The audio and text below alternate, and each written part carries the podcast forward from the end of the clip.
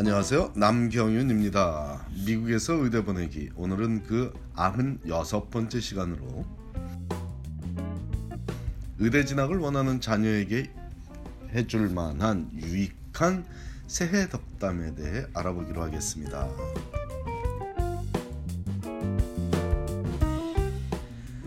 매년 새해를 맞이하는 순간이면 일반적으로 사람들은 새로운 마음가짐을 갖게 됩니다.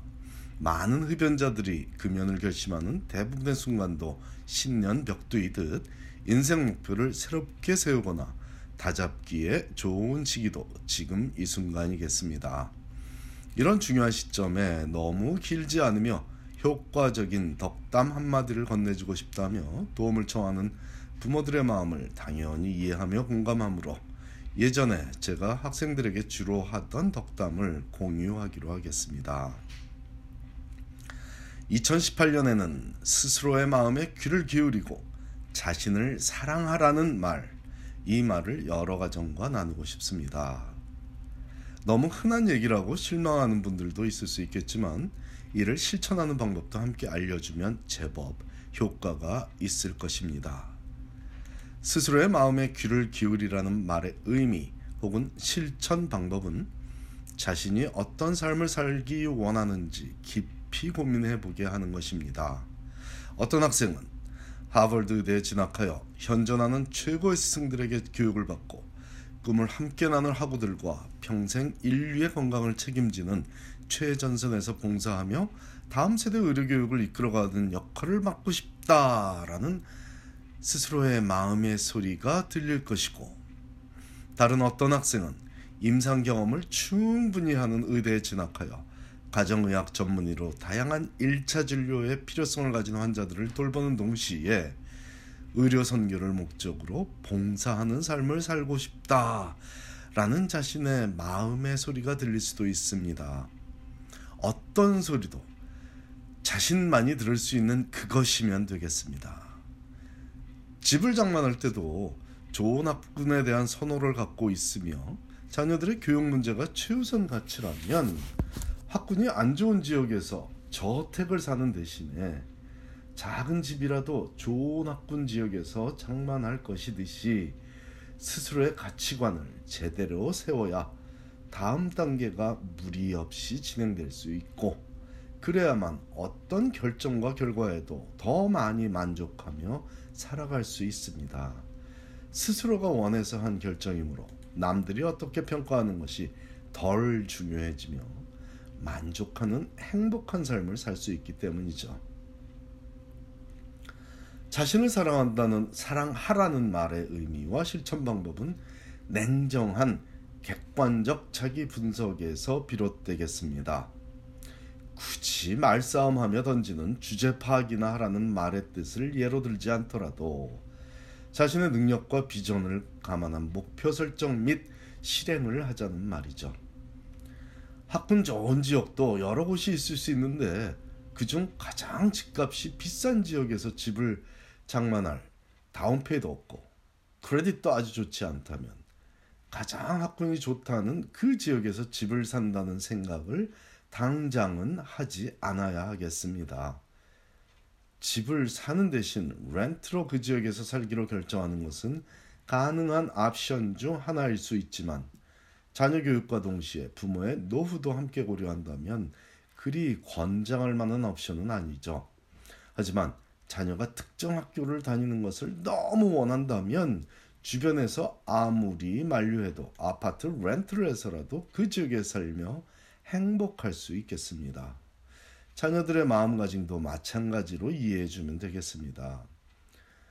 자신의 학습 능력이 뛰어나지 못한데 의대에 가고 싶다면 시간을 충분히 추가로 투자해서 학습 능력을 향상시키는 계획이 필요할지 아니면 디오를 양성하는 의대 혹은 캐리비안 의대에 가는 것을 목표로 정진해야 할 것입니다.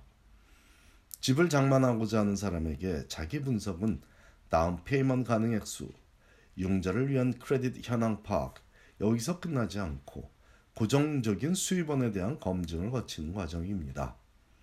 의대 진학을 원하는 학생에게 자기 분석은 의대에 입학하는 목표 시점까지 남은 시간, 그리고 지금까지 쌓은 학습 능력을 보여 학습 능력을 보여주는 성적표에서 끝나지 않고 목표를 이루기 위해 실행하는 절실함도 포함해서 분석해야만 합니다. 자녀가 자라온 과정을 지켜본 부모만이 알 수 있는 그 실행력이 관건이 될 수 있습니다. 성적은 올릴 수 있고 부모로서 긴 시간을 기다려줄 수도 있지만 진득하고 성실한 모습과는 거리가 있는 자녀라면 이번에는 얼마나 절실한지 절실한가에 대한 검증이 꼭 수반되어야 합니다. 의대 진학만이 성공적인 삶의 기준이 절대로 아니므로 냉정한 자기 분석을 통해 자신에게 맞는 목표 성적을 설정을 하는 것이 스스로를 사랑하는 비법이고 행복해지는 기본적인 접근법입니다. 근사해 보이는 지인의 집에 방문하고 나서 그런 집으로의 이사를 결정하기 전에 그런 집의 시세를 알아보고 내 경제력을 검증하며 과연 그런 집이 우리 가정에 필요한지에 대한 재검토도 거쳐야 합니다.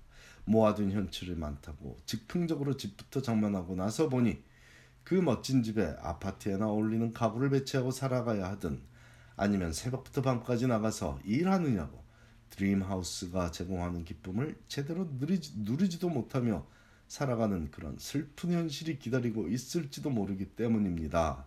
자, 영어 독해력이 부족한 학생이 운 좋게 의대에 가면 죽고 싶을 만큼 고생하다 학교에서 재적 처리될 수도 있는데 MCAT 독해 성적 CARS라고 하죠. 독해 성적이 안 좋은 학생이 의대에 지원하는 것은 위험한 일입니다. 그 학생이 혹시라도 의대에 합격하는 것은 마치 음주운전을 습관적으로 하는 사람이 아직 경찰에 안 걸렸다고 자랑하는 것보다 더 걱정되는 일입니다. 하지만 이런 무모한 도전을 한 학생들을 목격하는 빈도는 음주운전을 하는 부모 세대를 목격하는 빈도와 유사하더라고요. 이런 학생들은 분석력이 조금 부족한 학생들입니다. 타인이 적은 글을 분석하여 주제 파악을 하는 것이 바로 독해력이기 때문입니다. 이런 학생이 그 모습 그대로 의사가 되어 환자를 진료하는 것은 모두에게 끔찍한 현실이 될 수도 있으니 독해력을 늘리고 자신을 분석하여 성공적인 의대 진학의 꿈을 이루게 부모가 도와야겠습니다. 그 꿈이 서로 의대 진학이 의대 진학이 아니라면 과연 부모가 슬픈 건지 자녀가 슬픈 건지도 정확히 파악하는 세밋이 되었으면 좋겠습니다. 올해는 스스로의 마음에 귀를 기울이고 자신을 사랑하라고 말해 주시기 바랍니다. 감사합니다. Thank you.